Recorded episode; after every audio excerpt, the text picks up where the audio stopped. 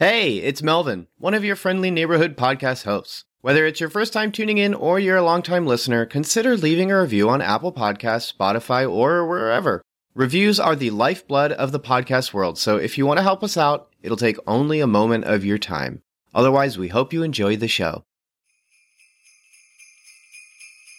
Hi, my name's Melvin, and Merry Nick Cage, miss.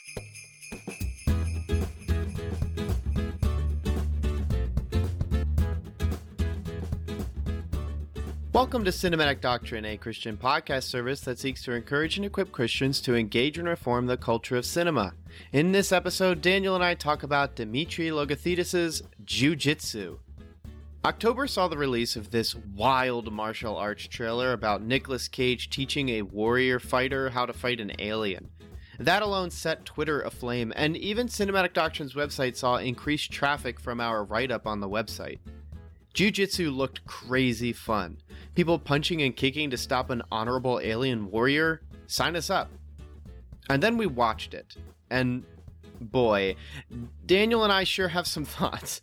We're no stranger to camp, let alone Nicolas Cage camp, but Jiu Jitsu's overly serious and convoluted plotline leaves a lot to be desired.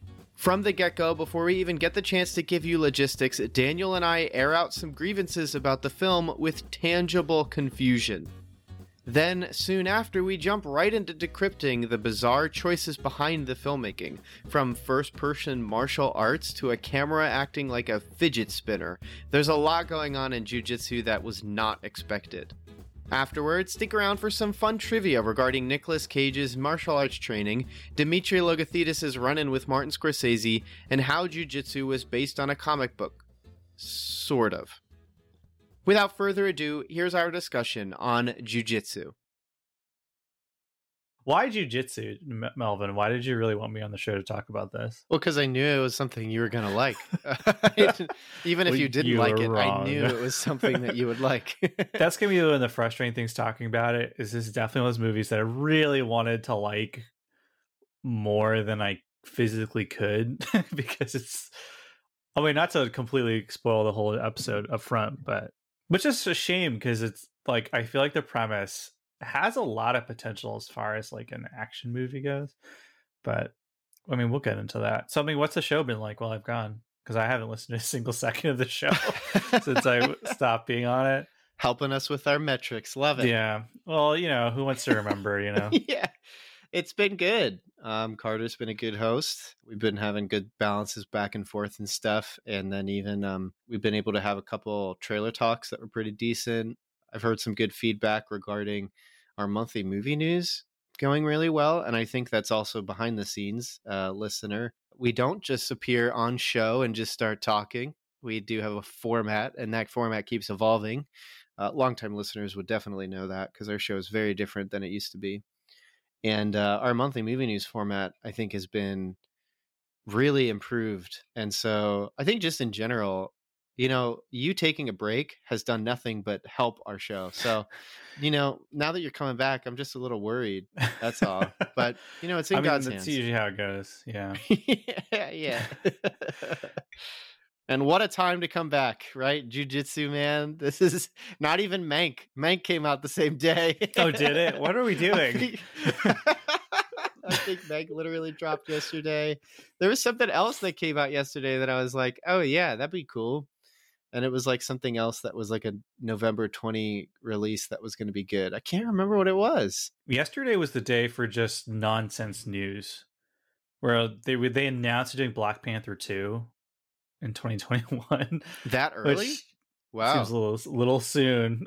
um Jeez. But yeah, I know usually how it goes is the minute I get out of the way, things usually improve. That's something I've learned in my life is once the hindrance is gone, once the once the weak link has been removed, things improve. Or even like a blister, you show up after the work's done.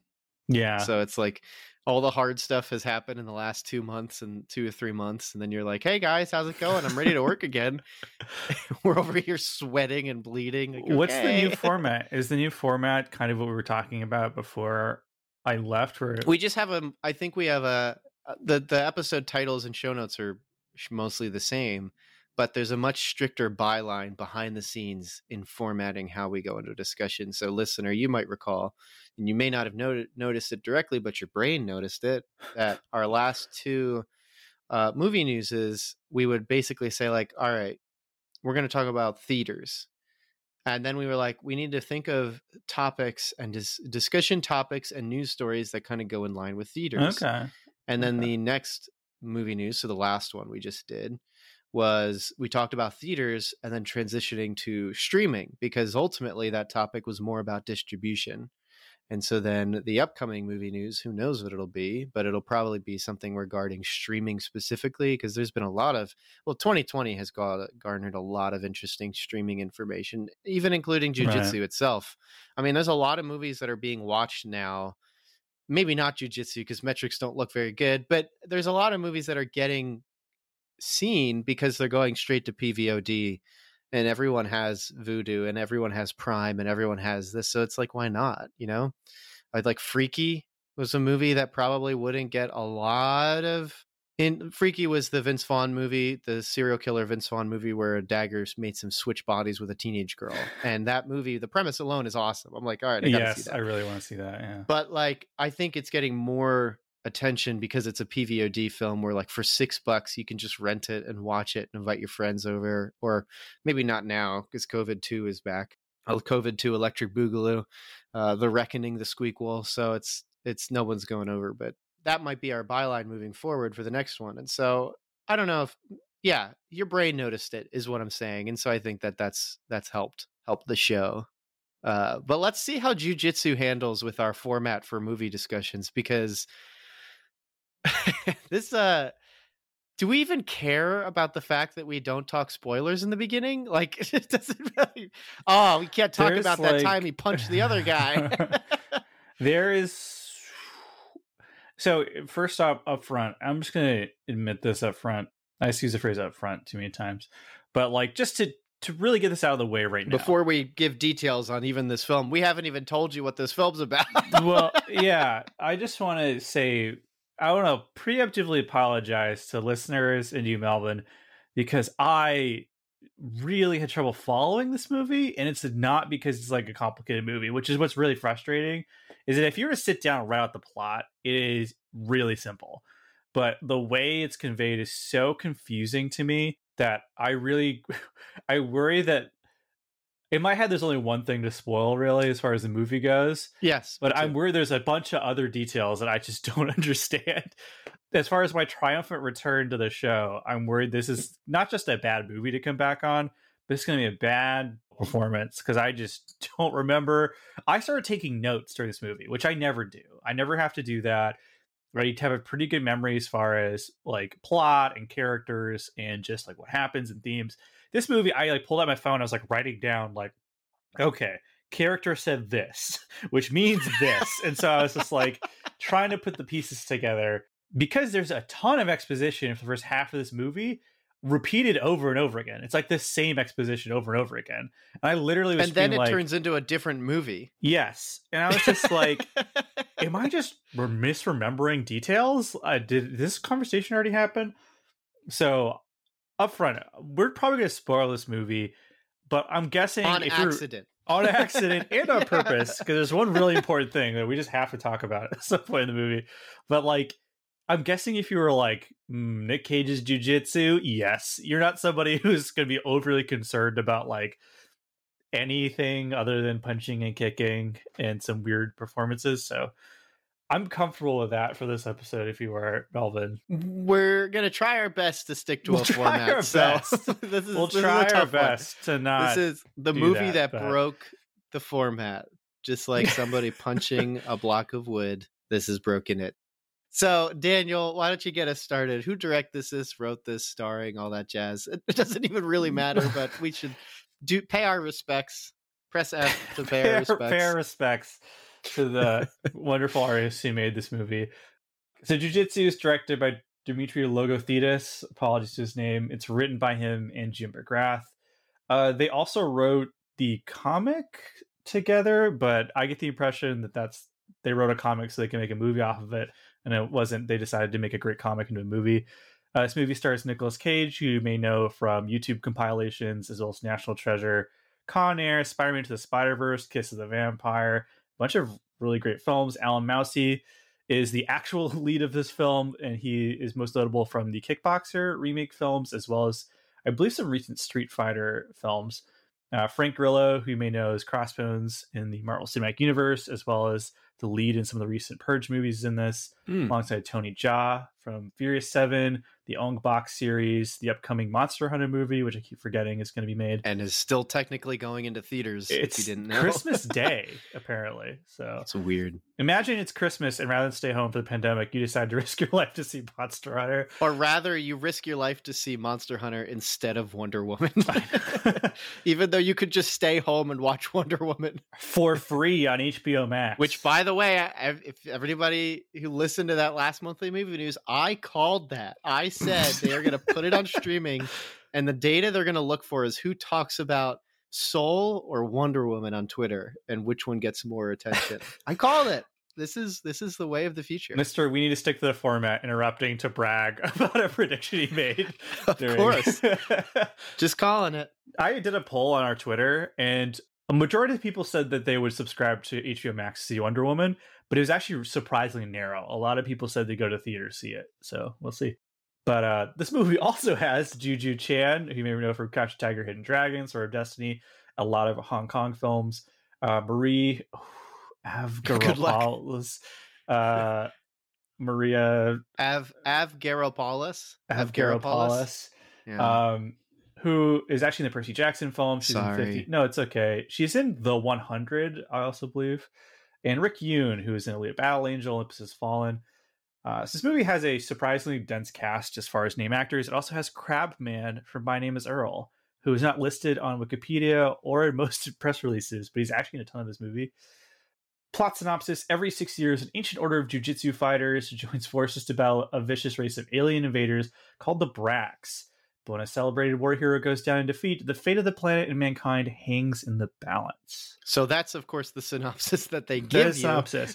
and I'm just going to immediately up front before getting anything else. None of them do jujitsu. One guy does jujitsu. Hey, but there's continue. there's like two or three scenes where they do jujitsu. I wrote down every single instance of jujitsu in the movie because I'm a weirdo. There was like three scenes. yes, I think there were three does- scenes for like three seconds in total Yes, runtime. It's under 30 seconds of jujitsu in this movie. And one of them is a guy who is part of the Gracie family. So that was weird. It would have been cool to see more, um, but oh well, because jujitsu is tense. Anyways, it is very tense. so our MPA rating for this film is rated R for violence throughout, which is not a surprise. um, but uh, for content awareness, you just have constant fighting. Again, no surprise. There's some gore regarding some injuries. Uh, one scene at the end is fairly graphic, I guess, but even just sort of the nonchalant way I describe it is like it's not really particularly vile, but the rated R I think fits. There's some lingering violence in terms of the camera sort of focuses on people. There's like one scene where a character is dying, but it's like they've already died, and then like the alien like kills them again, and then like kills them again. And at some point, it's like this doesn't feel appropriate. Like this feels a little too ogling of somebody getting killed, which was really strange. Yeah. So uh, that that typically can make me uncomfortable in a movie if it, even if it's not smart enough to do that. If does that I don't know if that makes sense to people listening. They're like, well, then how is it smart enough to just like kill over over and over? Uh, but it is possible. Um, and then there's like topless men, but you expected that when you're watching a karate film where people are like punching and kicking. So, Yeah. um, but that's still something to be aware of. I will say though, I'm not sure if it's necessarily the scene keeps going as much as this the movie sometimes, I don't know if they want to pad the runtime, We'll just have like replays of things. So there would be moments where like somebody would get hit and then they would just cut to a different cut of that same person getting hit the same way again. Yeah. Which so some scenes happen more than once because they're playing them over and over again. And some scenes could have just been cut from the movie, but oh well. Did not have to be an hour and 40 minutes. No. this could have been a YouTube short, but we'll get into that. But yeah, so if you like what you've heard so far or you like previous episodes, please leave a review on iTunes, Podchaser, or wherever you listen. Follow our social media, including our Facebook page. We're on Twitter at Cinedoctrine. at Cine Doctrine, C I N E D O C T R I N E. We are almost at 100 Twitter followers. the hundredth Twitter follower gets something special. I promise. Cute. We're also on Instagram. It's, I'm not saying what it is, but it'll be special. And join our Facebook group titled Cinematic Doctrine Group. If you're joining from the podcast, please just let us know that's where you found out about us. Also, check out our other shows under the same feed Trailer Talk and Monthly Movie News, our movie culture content in general. Also, check out our website, cinematicdoctrine.com, where in addition to episodes, you also have written content, including essays from Melvin as well as other contributors. And also support us on Patreon for as low as just $3 a month. You gain access to exclusive voting privileges for movies we review in the future and discuss. You also get our exclusive show, The Pre Show, which is like a free form movie conversation about Christianity as well.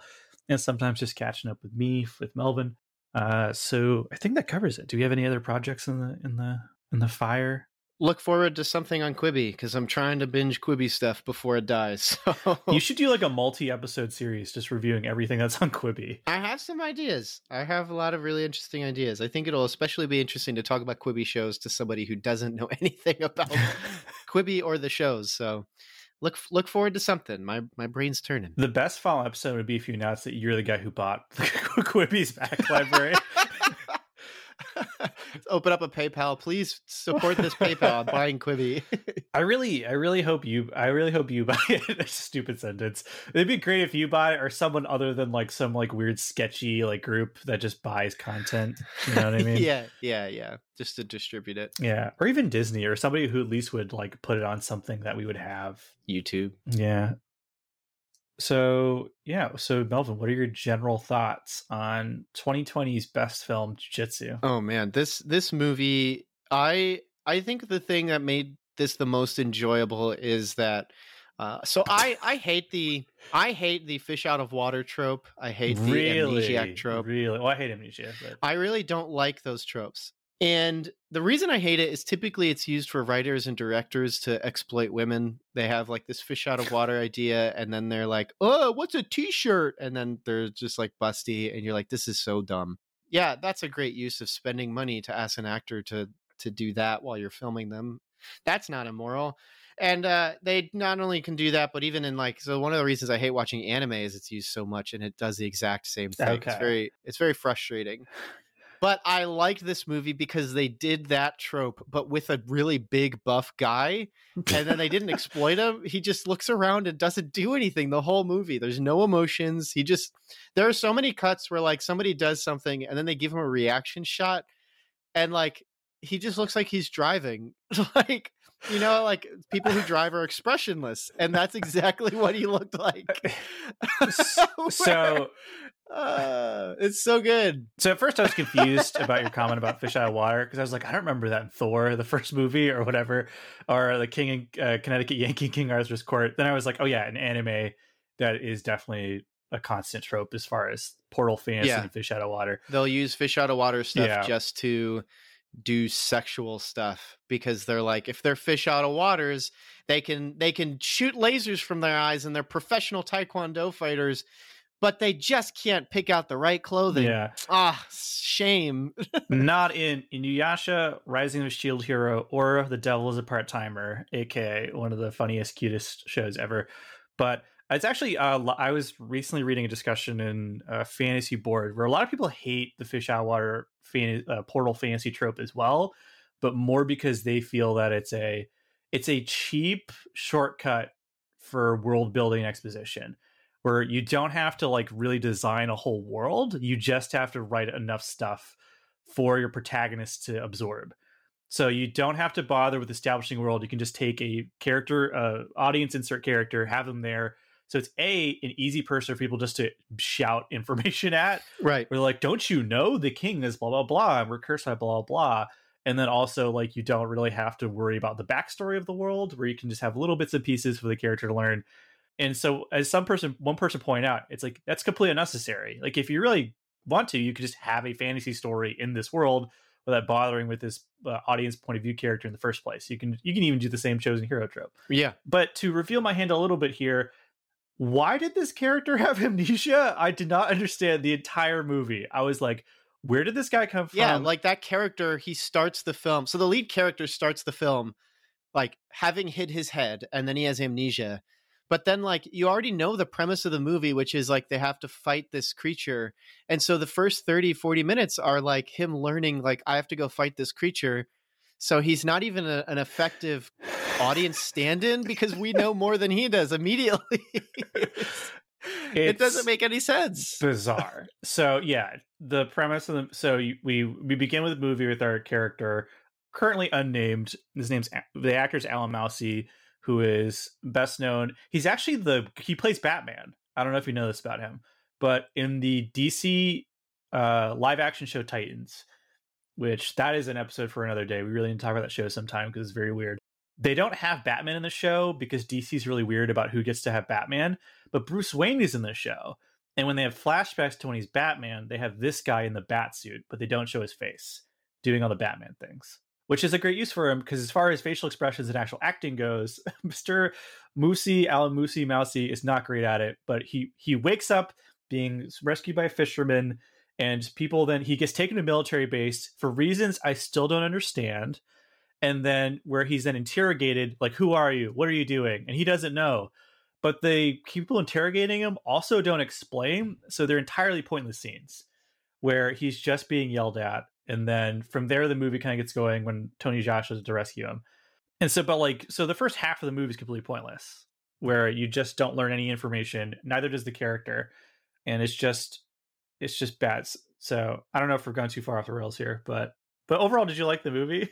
no, I didn't. I I really was just like kind of bored with it, and at some point, I think I enjoyed it, even though it was bizarre for the first half, because I was like, I mean, what am I expecting? You know, I came here to watch people fight and kick, and I think that's pretty neat. But even then, I didn't find that it was like shot well. Yeah, right. I just think they're neat. Um, I I uh, I didn't think it was shot well enough for me to enjoy a lot of the fighting. And at some point, when it when it never really improved, it became a bit tiresome and cumbersome. Where I was like, I should just put on the raid if I want to watch this happen. And then at some point during the last ten minutes of the movie, I was incapable of actually watching the movie. Like my mind kept going to other subjects and I was like, "Wait a minute, I'm not even thinking about the movie and I just missed like what was happening." And I knew it was only punching and kicking, so I'm not missing like dialogue or important plot world based like I'm not learning like the theme or message of the movie here. But I don't know what happened. So I was like, I want to focus and just at least like give it its fair share. I'm almost done. I know that this is like the final fight. Let me enjoy it. But then my brain immediately jumped to something else. And so I was trying, trying to focus on the movie, but I was just so inundated with all these punches and kick it, kicking and like wishing noises and to the point where my my body was just forcing me to say stop. It was like the equivalent of like if you went running for a really long time, your body stops being capable of running, but you might try and push yourself. And so now you're at that mental stage of fighting your body to to, keep going. That's what this movie turned into. Never experienced that before. And it was bad because it was boring. and I was like, I'm not even going to get rewarded for persevering here. So I I don't like sounding mean when I'm talking about not liking something, but like I don't know how else to describe what this movie turned into for me and yeah. that's what it turned into it was really strange so like I, I don't even know like how to describe like i enjoyed that it looked like people were having fun that's what this looked like was people just having fun doing their martial arts but in costumes and being filmed doing it and I think that's exciting. It looked like Nick Cage is having fun. I don't know if everyone else had fun. Who knows? Yeah, Nick Cage just loves being in movies, so I I know that he was having a good time, but that was it. So no, I didn't enjoy it. Yeah, I had a similar experience with the movie. So I, if you've listened to any episode I've ever been on, I have long stated my love for martial arts, and I love action movies. I love movies with lots of martial arts fighting. So in that regard, the movie is okay. Like there isn't re- there's movies like this. There's the saving grace of a movie with almost non-existent plot can be if it's used effectively as a framework for action scenes or even like visuals because there are some oh, movies yeah, cool that visuals. are just like straight visuals and people like there's nothing to this there's no substance and it's like the visuals are the substance and so right. like in this movie at the end of the day i would have been comfortable stepping away going the martial arts is the substance like that if joaquin phoenix can have a vehicle to just perform in a movie and get an Oscar for it, then I don't know why I can't have a vehicle of a movie that's just straight martial arts the whole time. So I'm totally fine with that. But then like Yeah. it needs to succeed as a vehicle. It needs to have tread on its tires. It's got to have gas in there or else it's not going anywhere. And I'm going to be tired for an hour and 48 minutes. And yeah. that's where it kind of landed. This is part of why I think there needs to be. I think there should be an Oscar for stunts, and I also think there should be some sort of award, like Oscar for fight choreography and sort of thing, because it's a deceptively difficult art to pull off. Like if you've ever watched the behind the scenes for really great martial arts films, you'll see there's a lot of love and care put into like really tightly choreographing and planning out these scenes. Yeah. Or even some of the old Hong Kong movies where there's opposite, where they didn't have a lot of time to plan out fight scenes, so they just had to really get them done like quickly and in one like as few takes as possible, which caused for some really awesome uh, stuff to be done. So like take take just like the raid for example, the actual plot of that movie really simple and actually kind of do, is is underrated in how nonsensical it kind of is. Where like I don't know if you ever see I don't know if anyone listening to this has ever seen the raid, but there's like plot twists in that movie that come out of nowhere Yeah. but it doesn't matter because you're so captivated by what you're seeing on screen that you don't notice but in this it the fight scenes are just okay like and they're very samey and every attempt to try and spice them up is actually kind of a terrible idea. Like do you remember when they they show a scene that is sort of like when the alien show like first appeared? And for some reason the cameraman decided i'm gonna put i'm gonna put my uh, camera on a yo-yo and it's gonna do a lot of spinning and moving up and down. And i was like i, I, I can't look at the screen anymore. This is gonna make me sick. Yes. And i did not understand that at all like was was it bec- like was it some sort of like artistic choice because the portal looked like circles and so they're like let's make the camera do circles but it's like i don't want to do circles because i'm gonna throw up there are multiple strange decisions as far as what to do with camera in this movie. There's yeah, the first predator scene where everyone's getting shot at by the alien, where it suddenly just focus hyper focuses on different characters' faces as they scream, which was just nauseating. right and so there's like they're wearing harnesses that hold the camera and i'm pretty sure there's one scene where the one character i'm scrolling up to get her name and i'm not going to get it right marie avgeropoulos uh, i'm so sorry honey if you're listening to this and i'm getting your name wrong but it's like there's a the, the last shot of this like harness scene she has her arms tucked in really tight but she's supposed to be running and i'm like oh no is the harness like falling off like she's now having to perform while holding the harness but like has to do it discreetly and like what was the point of that it doesn't I don't know why. why in the first there's there's a really great action scene early on. The first time you see Tony Jaa, who I, I, you know, he does. He gets a he gets enough time to shine. I obviously will always want more of him in movies, but he's this great Muay Thai fighter who also does great, like kind of. A lot of American directors, when they don't know what to do with this guy, for some reason they turn him into like a parkour guy, which I never quite understand. Where he does just a lot of running around and doing flips, but he does some of that. But then he rescues Alain Moussi from the from the military guys, and for parts of the scene they switch to first person view, which is but then sometimes so- they don't. But sometimes it's not. And i don't like first off first person martial arts is a stupid idea because it looks like it looks like you just see two arms coming from the sides of the camera and it looks bad. And it's got to be a really wide lens if It's you want to even try it. And it's it hardcore henry had the good sense to focus on him shooting guns because that looked a lot better in first person than punching and kicking. But then yeah sometimes the camera will just stop moving and then he'll move in front of the camera. So i don't know what they're trying to accomplish. And it stays the same aspect ratio. It's like Yes. one two so it's super wide. So if he's punching like his arms aren't even in frame anyway. And i was like why didn't they just like artistically quote unquote switch to another like a bigger aspect ratio so i could see more and it was just yeah, man i there's a lot of choices in this movie that are that confound me i don't understand. If you're a fan of if you're just an action movie fan if you're just somebody who likes watching people fight and you like some good fight choreography um this is one of those movies where your best bet is just to go on youtube and type in jujitsu best fights and watch the 15 to 20 minutes that someone will post where they just supercut all the best scenes in the movie. Rather, you search that and you find an actual jujitsu fight, and you're like, "Hey, that's actually more entertaining than the Right. scene in the movie." I, I'll just get this out of the way. So I'm sure people are like, and several different people pointing this out, where there is an actual jujitsu in this movie. In this movie, the jujitsu is the name of the person who will fight this alien creature called Brax. Um, or if the, I don't know if it's the name of the race of aliens or if that's just his name. They just call him Brax. Um, so it's not a, a term for a type of martial art they do in the movie. It's just a it's like a chosen one kind of thing, if I'm understanding correctly. Which is weird because there's multiple different other martial arts disciplines on display. You have Muay Thai, you have karate, you have um, Eskrima, everything but jujitsu, pretty much. Um, and so if it sounds like we're kind of jumping around a lot, it's because they're really the plot is in two parts. There is this first 40 minute chunk of the movie where you don't know what's happening, you don't know why anyone's around. in order, what happens is our main character is washed up and found. He gets interrogated by military characters who are like, Who are you? What are you doing? And they have some great exposition lines like, As you know, there's lots of uranium up there, you know, things like that. yeah, Um, he gets rescued by Tony Jaa, where he gets taken. All these different people are like, "Don't you remember Jake?" They say the name Jake like 15 times in a row, which is really it's funny. a very white person name. yeah. Uh, another action scene breaks out with military guys.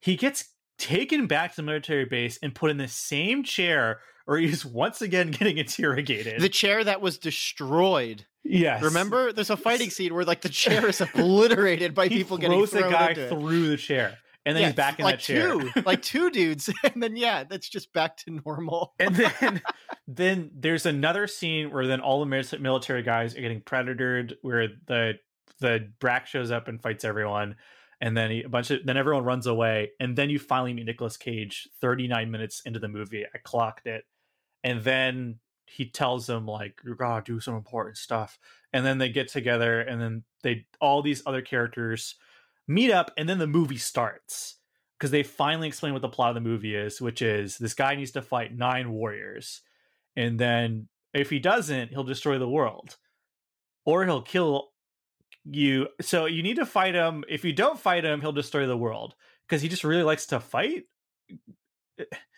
did you under okay can you explain to me what the premise of this movie is? Because my understanding is brax is a creature and they like to come to earth to fight the best warriors which is hilarious because these are not the best warriors. These are just nine people that agreed to be in this movie and so they roughly gave them approximations of different fighting styles. Like frank grillo is barely in the movie but he fights with knives. You get a guy with a bow staff who is an actual like kickboxing champion i think and so he fights them because he w- likes to fight people and then if he beats them he just leaves and comes back It's running on Dragon Ball logic, where like Cell has the Cell games, where it's like I'm going to come here and I'm going to destroy the whole world, but if you can send your best fighters, we'll fight each other. And by the way, I'll go make the the fighting ring, which Cell literally does. He just finds like a field and then creates a ring, and then they do the Cell games. But the thing is, it doesn't have the charisma of Dragon Ball, where no like No. Cell is a really fun character because he's kind of terrifying, and then even like all of your Z fighters from Goku down to like man, even Mister Satan are just like so fun.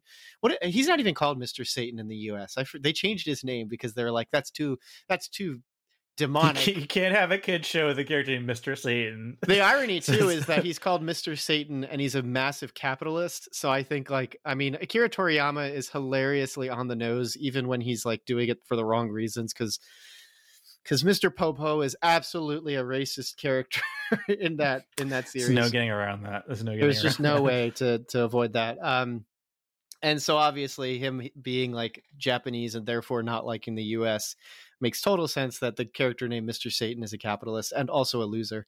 But all of those characters are very fun, so that's why the cell games are exciting. That's why the premise of someone who wants to destroy the world, who came from the future, creating a ring and saying, "I'll just fight random people first and then kill you," works Yeah. but like this doesn't have any character the alien is cool until it shows like his face kind of for some reason he looks like the guy in Tron. I couldn't get past it. He looks It's like the giant man. Tron. Yeah. it's they're putty man so it's just weird um and uh so there's just like choices that just strip the charisma away because this movie is played really seriously for some reason Which is so strange. Yeah. So this premise, like I said, it could be a great frame to hang an action movie on, where you could get a distinct villain who, for some reason, his alien race is really good at martial arts, except when he doesn't care about honor and just shoots shurikens out of his like gauntlets.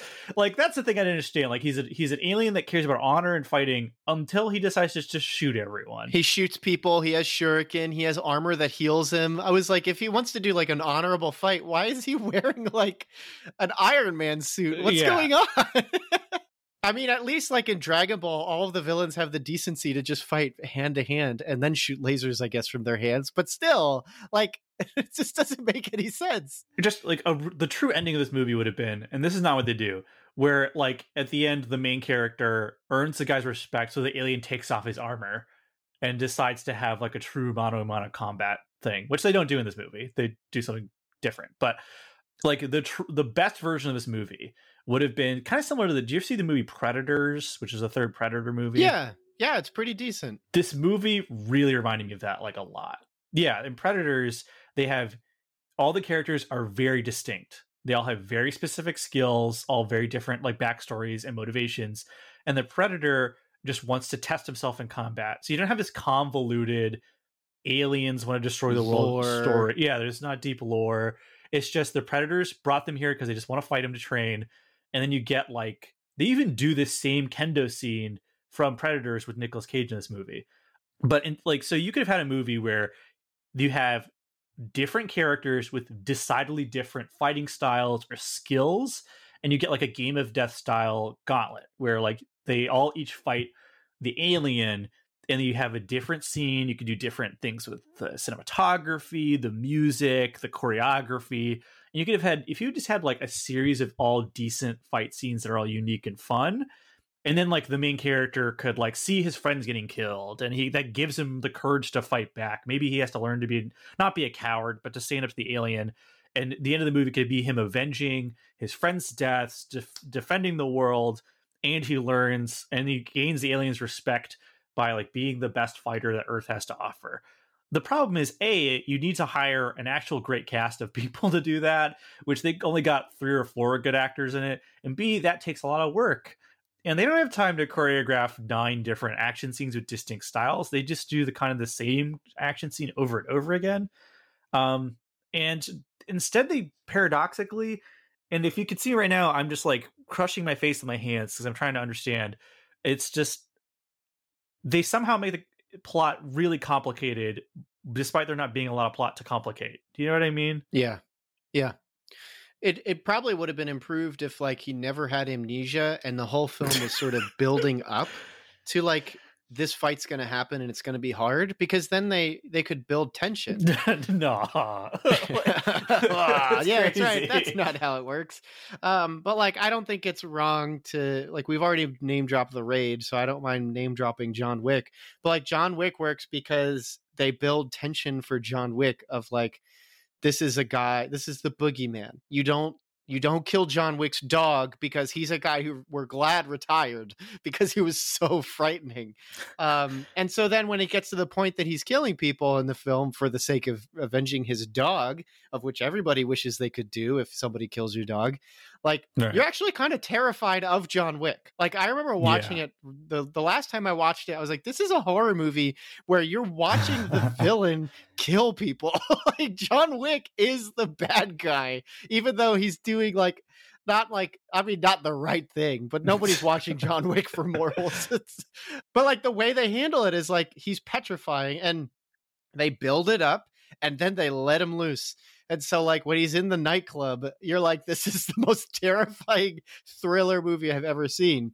And they just don't do that with this movie. And they have to play catch up because they gave their lead actor amnesia when he could have been just building up to like the the very real cowardice anyone would have when you're building up a villain right they didn't i don't know it's very it's very frustrating so all that to say is like uh, there is one spoiler in this movie that we want we think that well it's just entertaining to get into so So you you you're so your your overall early thoughts are just a flat negative, essentially. yeah it's it's not really worth watching you'll have more Okay. fun just picking up something off youtube the the mild seal of approval I'll give is if if you want to like get this movie if you can get it real cheap and then just fast forward through every scene that doesn't involve fighting that's the only way to enjoy it. or scenes with nick cage in them but like it's like 70 minutes this movie is terrible so i'll leave it at that but first bit of trivia so obviously this movie is filled with a lot of real life martial artists however one that you might not expect is a real life martial artist is actually Nicolas cage himself who is a black belt in jiu-jitsu um, trained under Royce Gracie, who is obviously one of the members of the legendary Gracie family, uh, who is the UFC 1, 2, and 4 champion. Uh, Logothetis, in an interview with Inverse, is quoted as saying that because of Nicolas Cage's previous martial arts knowledge, uh, Cage likely did about 80% of his stunts. A double was used in place where Cage would be at risk of injury, which makes sense because that's an insurance thing. and he is a lot i mean he he's probably the oldest actor in the film Yeah, he's and he's he still has that mandy weight too yeah. because he uh so it's not like he could do a whole lot but he's a. I mean he, no one's going to complain that he's not a physical actor he's very physical so it makes total sense that that he did a lot of his stuff That actually answers one of my questions. I was curious as to how much of this movie was done with the stunt double for Nicolas Cage, because there are a lot of scenes where they like zoom out. and you don't see his face yeah he has long hair and you're almost like is that because then they could have a stunt double come in Yeah, which So- stands out in this movie because I'll, as much as we criticize this movie, a lot of the action scenes it clearly is the actors doing it because they try and shoot it more up close. Yeah. Sometimes with too much of that shaky cam stuff that I hate, but yeah but yeah, just for, for those who don't know, like learning Brazilian Jiu Jitsu under Royce Gracie is a huge deal. yeah Good for Nick Cage. I'm impressed. So up next we have for first person action sequences within jujitsu, which of- as we stated don't necessarily get handled well, but you would suspect that they were shot with like a GoPro or something some sort of small camera would be used, but the team actually used uh, what they called stripped down Arriflex cameras. So this brought its own difficulties as performers still needed to complete their task despite the additional 16 pounds that they carried, which probably explains why maybe they were comfortable keeping the resolution the same and not uh, showing their arms because they probably couldn't move very much holding this camera. Yeah, I really strange choice. From an interview with director Dimitri Logothetis on Action Reloaded, Dimitri shared his martial arts background. He has two black belts, one in Tang Soo Do, another in Kempo Karate. Uh, for Tang Soo Do, he trained under two-time world champion kickboxer Howard Jacks, and for Kempo, he trained under founder under the founder of Kempo, Master Ed Parker, who occasionally trains celebrities. Um, at three cages, Dimitri Logothetis trained alongside Elvis Presley, which is a weirdly common thing where like a lot of Hollywood actors, specifically in the 60s and 70s, decided that karate was a thing to do. Like what's his name? Doug uh, Dillman trained like Muhammad Ali karate. George Dillman, George Dillman trained Muhammad Ali in karate, even though George Dillman, it's unknown if he actually has any martial arts ability of any kind. It would be cool though if actors started going back to doing karate in their spare time instead of collecting like spirit stones and incense. But nowadays, I guess that's just where things are headed. Well, like Jonah Hill is training in Brazilian Jiu Jitsu. Um, a couple other people like Brazilian Jiu Jitsu is catching on because it's like it's good exercise and it's legitimately good self defense martial art. So that's like weirdly catching on for whatever reason. So Why aren't why aren't actors learning drunken jujitsu? What was it? Drunken um the thing Jackie Chan made. Do you know that one? master, yeah, yeah, where like you're never actually drunk, but you you move your body in a way that's drunken, and it, Yeah. it like disorients your your opponent because they're like, I don't know what the heck he's gonna do. well like the shame the shame with the rise of mixed martial arts is it demystified the martial arts where for years like martial arts was seen as this like mystical secret knowledge or people are claiming like they could do a dim mak they could do no touch knockouts or they could do one punch like knockouts and stuff or like or you can make someone's heart explode by touching them the right way you know? And then with the rise of like actual competitive fighting people realized oh none of that works. Like none of this that you can't do that. You can't touch someone on the forehead and they'll fall backwards. There's no chi. There's no like you know a lot of stuff like steven seagal's martial art aikido is basically completely ineffective at um or like even like wing chun like the stuff that bruce lee popularized is impractical as a soul martial art So like there's mystic mysticism around it's gone. So a lot of Hollywood people don't train in karate and stuff anymore, which is kind of a shame because it's less fun. Punching is way cooler than stones. So that's Anyway. true, Melvin. That should be Yeah. our merch um, when we make t-shirts. punching is cooler than stones. Uh, let's let's have like complete nonsense phrases on our shirts. Complete word salad. Like, on the back, it's like try and figure out what the front of my shirt means, and it's just something so dumb. Uh, in the same interview, Dimitri Logothetis also shared some of his filmmaking background, although he didn't share to what extent he performed in Martin Scorsese's New York, New York. We can, of course, assume it's probably as an extra. He worked on set at the time when writing a short story. Now, he says that Scorsese saw the work he was doing on the short story, requested to read it, and was then impressed by it. And then he recommended Dimitri enter film school, as well as wrote him a letter of recommendation. I mean, it's possible. it's possible. Yeah. I only say that because this feels this feels like I mean I'm not going to say it's disingenuous, but it's like it's so specific and strange. And then also seeing this film, it's like uh, I don't know, well, anecdotal. It's, it's anecdotal, so it's cute. it's it's a very cute story, and I want to believe it. And the part of the reason why is because I can imagine Scorsese does this for lots of people. Yeah, he's a nice guy. You watch his interviews, and he's just such a genuine person. It, it- I wouldn't believe it if he was like, yeah, and then he let me look at the script. I did an uncredited rewrite, and then I got to work on second. You, you know, you know that Yeah. would be like okay, whatever. But like Scorsese sees a guy being creative and goes, "You should go to film school." Like that, I could just, but like what we don't know is he did that for fifty other people on set, or he's just writing all these Right. recommendations and And also, like 30 years ago, 40 years ago at this point, Right. what New York, New York's like 1983 or something. So, Yeah, Yeah, it might turn out that he just has like a like a form letter he submits to schools and just changes the name.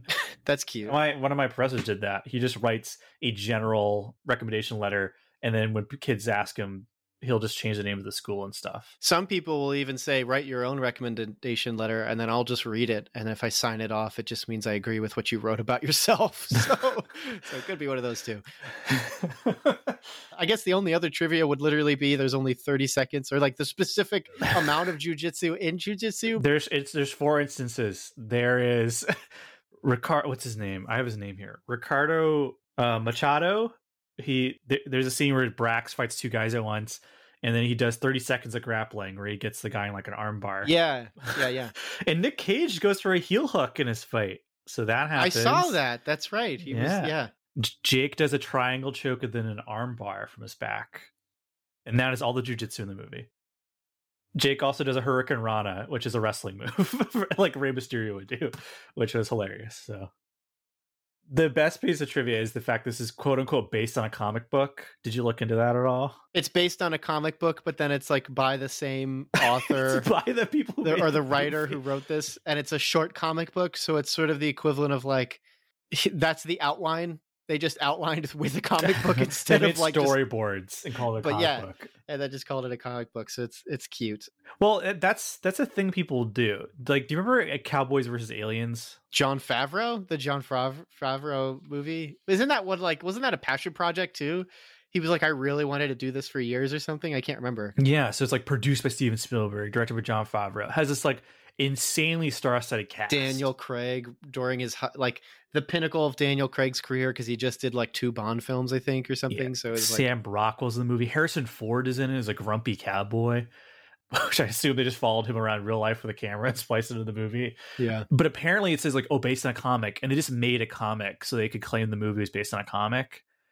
Like it really felt kind of like that. Where do you remember that movie I'm Number Four? Yeah. Where like that came out of there's a you've and I think you've actually worked for companies like this where it's just like a factory for books where they have like a general pen name and they give a bunch of authors writing and they're given strict outlines of what to write. So I have And a friend who's done stuff like that. Yeah, they they basically say write this, and then you just every three months you're putting out a new book because they're saying this is what's this is what our data and metrics are telling us sells, and then they produce it through or distribute it through like Amazon, and most of them don't get a hardcover copy. So Yeah. So like the guy who wrote that book, uh, A Million Little Pieces, where it turns out he made up his own life story. I don't know if you remember that whole fallout where he wrote a memoir claiming to have gone to like a psych hospital and met a girl and all that stuff. Turns out he made it all up.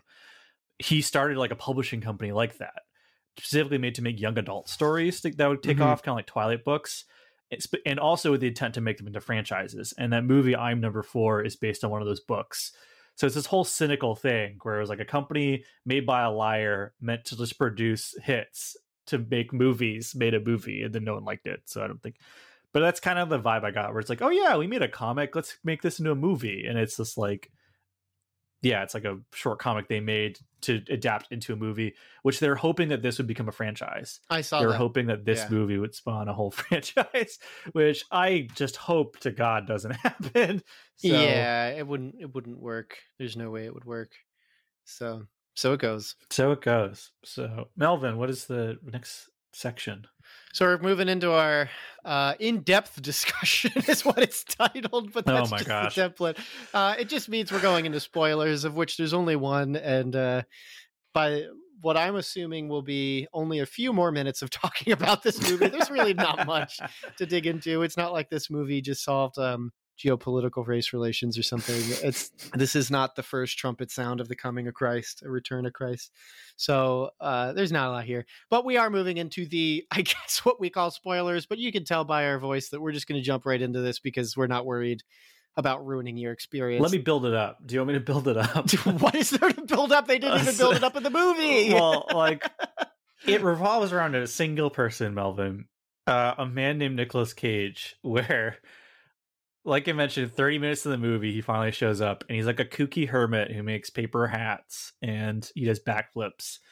And so he has this bizarre scene where he says a bunch of Nick Cagey things to our main character, and then the rest of the cast shows up. And for a brief moment, I thought it was going to be a thing where Nick Cage is in this guy's imagination because the editing of the scene is so bizarre where like the characters are clear like Nick Cage is clearly not in the same room as them and I thought that was an intentional decision by the filmmaker. yeah, Like I thought they were purposely making it obvious to some people that he's not there with the characters. And it turns out Nick Cage just wasn't there for the same day of filming, I guess, because then he just follows him around the rest of the movie and people talk to him.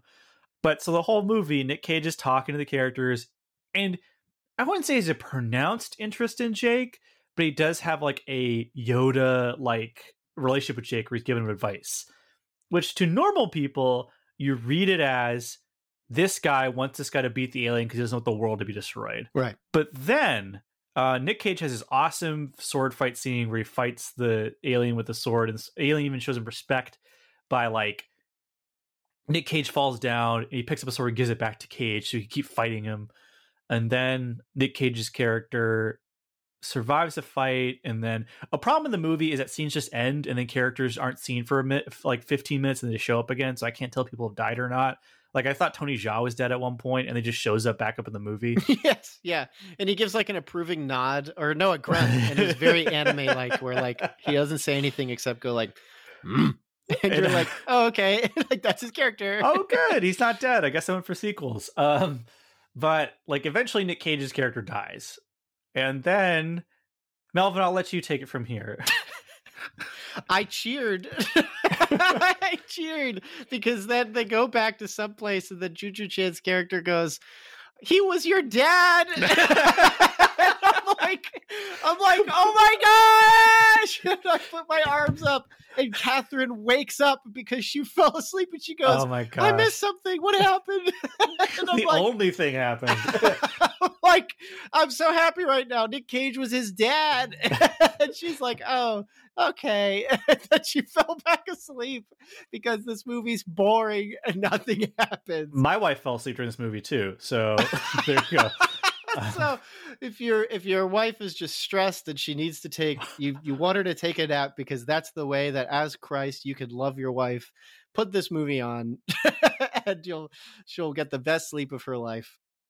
It's it's i really wish there's more to talk about because a that we, we do a show where we talk about movies but also this movie is a video game. Like i had this thought watching it where you get a cutscene that you don't pay attention to and then you fight a bunch of enemies and you get another cutscene. Like that is the format of this movie. And there's an in the same I didn't put this in, but the same interview with Dimitri Logothetis said like he wants to make it like a video game and he hopes video game fans like it. But it just doesn't it doesn't work like It doesn't. that. First off, video games are made or bro are are basically make or break it when it comes to their camera control. And this movie does not have good camera control. if he wants to make a good video game, he needs to let the camera stay a bit far away so I can focus on what's going on and press Y for counter when I need to. And they just couldn't because I don't know who who did the camera work for this movie, man. He just was having like I don't know. It was just frustrating, man. Eh, But there is a one question which most people listening to this episode will care about, which I, you know, obviously as a martial arts fan, I that's the thing I was the most interested in. But ninety percent of people that click on this will only have one question, and we've made them wait for so long, which is how is Nicolas Cage this movie? Because that's what people want to know. They're they're here for the Nick Cage man. Yeah. And uh, like I said, he's it, he's not in a lot of this movie. He's in more of it than I thought he would be. Where it's a funny thing where like he is the biggest part of the poster, and the second biggest person on the poster is Tony Jaa, and then poor Alain Moussi, who's the actual star of the movie, is in like the bottom corner of the poster. Yeah. But uh, Nick Cage is a supporting actor in this film, and he's okay. You know, it's not like total phoned in performance. Uh, we know, like in he never Left phones It in. Behind. Let's be real. He never Well, phones it in. Did you see the Left Behind movie he's no, in? I didn't see that. Did he phone it in for that? He's so bad. He's in one. He's in a seat the whole movie. He's the pilot of the plane, so he's just sitting in the cockpit for like the entire movie. Same facial expression, not reading any line, like barely doing anything. And there's a couple movies Well, like how that. are the performances for everyone else? Because if a director knows Nicolas Cage and uses him well, then typically he he does well. I mean, he's he's director dependent. If he has a bad director, he, he's not going to be he's not going to do well. I, I could definitely see that, but but yeah, so you, it's like mid level Cage where he's having fun. He's the best actor in the movie by a very wide margin, simply by virtue of you feel like he's the only character in the movie right. where he has traits, he's quirks, he is Nick Cage, which does a lot in a movie like this.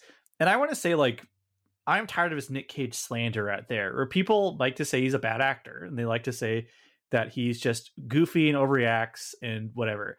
I love Nick Cage, like unironically. I'm not one of those people who ironically Yeah. enjoys him and thinks he's bad. He's good because he's bad. I think he's a really great actor. I love this good. recent turn where he's in lots of B movies, where he's become like a B movie star, movies like The Color Out of Space and Mandy and those types of movies. Even something like this, where no other big name actor would sign on for this. This movie's terrible. But Nick Cage was like, all right. he shows Yeah. up and he gets to use a sword. He's excited to use his martial arts.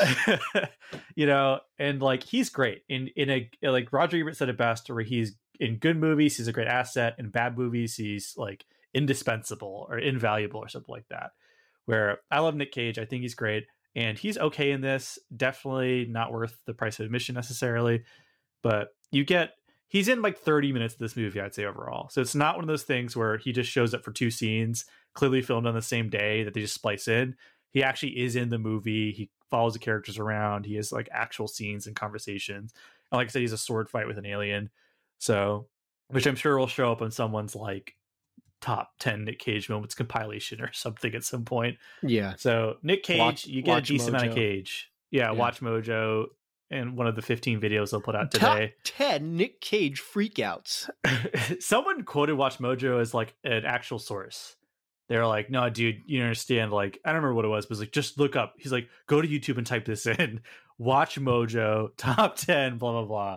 And I was like, I am not doing that. That is not good. That is that is not proof of whatever argument we were having in the past. So Maybe Watch Mojo's the new Wikipedia, where a bunch of um, teachers are like, "You can't go to Watch Mojo for this paper. if you source Watch Mojo, you made a mistake." You need to source the sources Watch Mojo is using. That's a secret.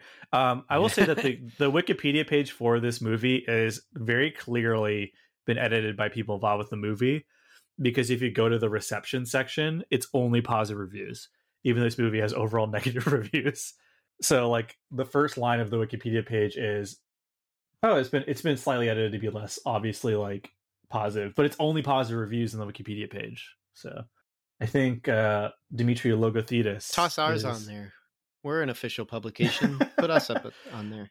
Melvin, writing for the Cinematic Doctrine podcast, states This movie is hard to focus on. You will spend time thinking about other things more than thinking about the movie.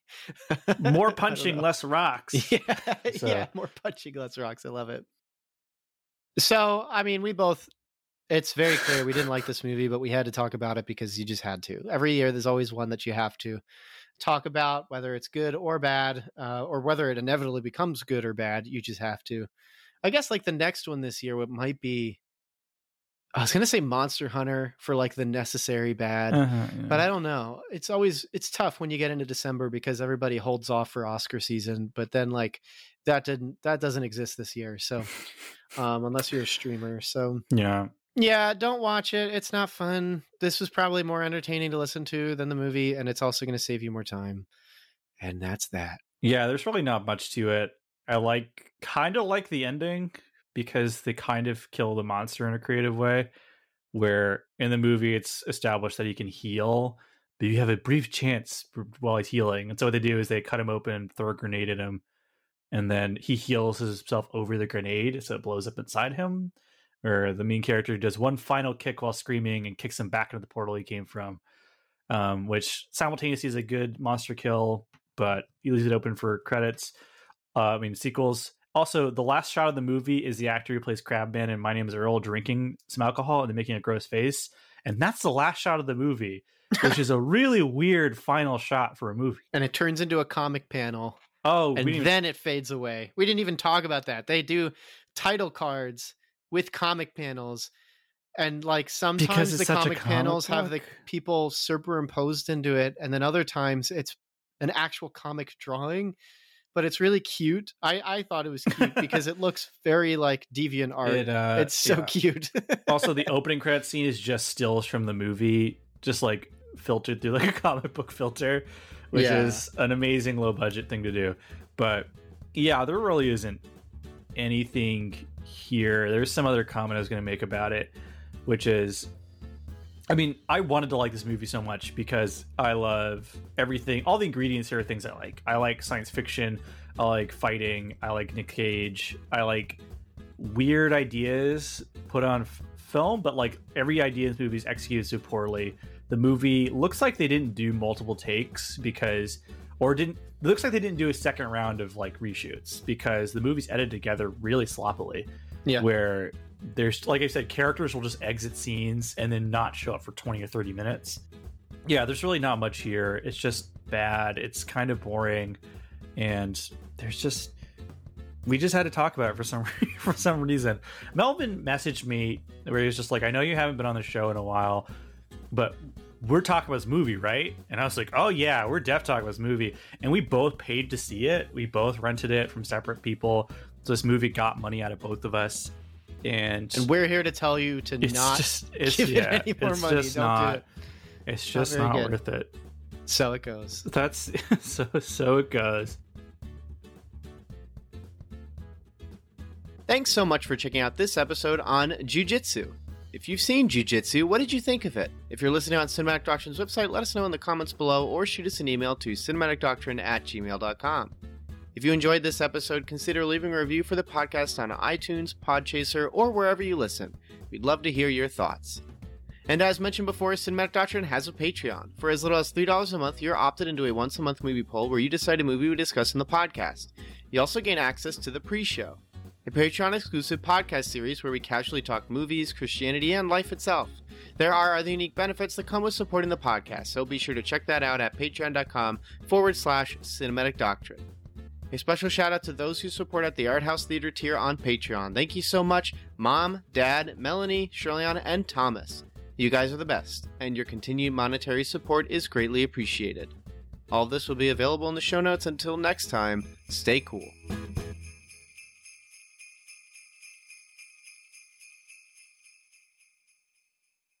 Want some Cinematic Doctrine swag? You're in luck! We've got 3 inch Cinematic Doctrine logo stickers exclusive for Patreon supporters. Perfect for your travel mug or laptop.